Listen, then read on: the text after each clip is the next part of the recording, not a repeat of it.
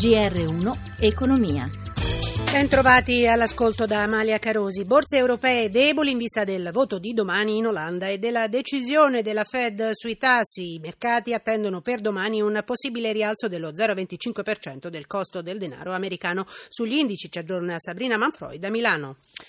Sì, buongiorno. Sale ma meno delle attese l'indice ZEV che misura la fiducia degli investitori in Germania. Scende invece la produzione industriale europea. Le borse restano poco mosse con Milano maglia nera meno 0,41%, Londra invece positiva più 0,15%. Per quanto riguarda i titoli sono in calo un po' tutti i comparti, mentre fuori dal listino si evidenzia una nuova corsa per il sole 24 ore più 12,8% in seguito al CDA che ieri era nominato il nuovo direttore ad interim dopo la sospensione di Napoletano. Il titolo sospeso al rialzo ora eh, balza appunto del 13%. Infine lo spread resta stabile mentre l'euro scende a 1,0640 sul dollaro. Linea allo studio. Grazie Sabrina Manfroi. L'Italia è tra i paesi europei in cui i salari hanno subito l'andamento peggiore negli anni della crisi. Secondo uno studio del CES le retribuzioni sono diminuite in otto anni del 2%. Stefano Marcucci. Blocco della contrattazione nella pubblica amministrazione e retribuzioni stagnanti nel privato. Sono questi i motivi, secondo i leader sindacali, che hanno portato i salari reali degli italiani a scendere dello 0,3% ogni anno dal 2009 ad oggi. Nel complesso quindi la perdita del potere d'acquisto supera il 2% con differenze notevoli tra i settori. Lo studio della CES, la Confederazione Europea dei Sindacati. Nell'Unione Europea sono sette i paesi che fanno i conti con salari reali in calo negli ultimi otto anni. Il peggiore è la Grecia con una diminuzione di oltre il 3%, Germania, Polonia e Bulgaria registrano invece gli andamenti migliori. Nel 2016 la dinamica delle retribuzioni resta debole in Italia, Francia e Grecia. Bisogna puntare sul rinnovo dei contratti, secondo il leader della Will Barbagallo, mentre Camusso CGL denuncia la pressione per la riduzione del costo del lavoro. Infine Furlan Cisl chiede alla politica di rivedere il fiscal compact e rilanciare le politiche della crescita.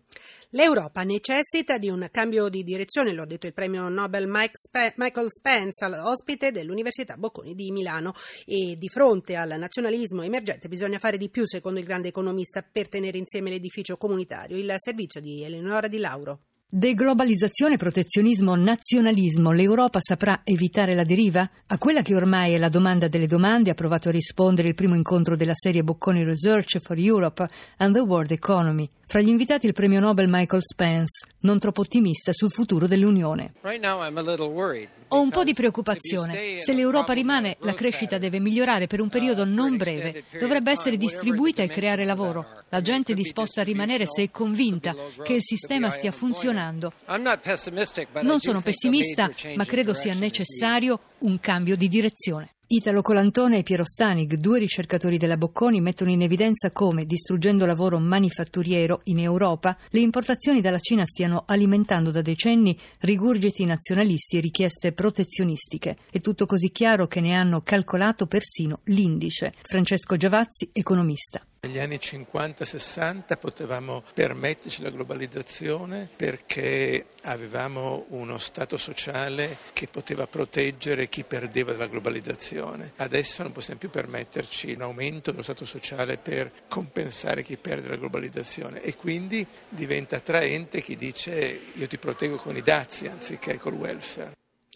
In Europa, dopo il calo di dicembre, torna a salire a gennaio la produzione industriale più 0,9% nella zona euro e più 0,5% nella UE a 28, ma in Italia invece si registra un deciso calo, il più elevato di Eurolandia, meno 2,3%, lo comunica Eurostat. Ringrazio Claudio Magnaterra per il supporto tecnico. Da Amalia Carosi, buon proseguimento d'ascolto, sempre su RAI Radio 1.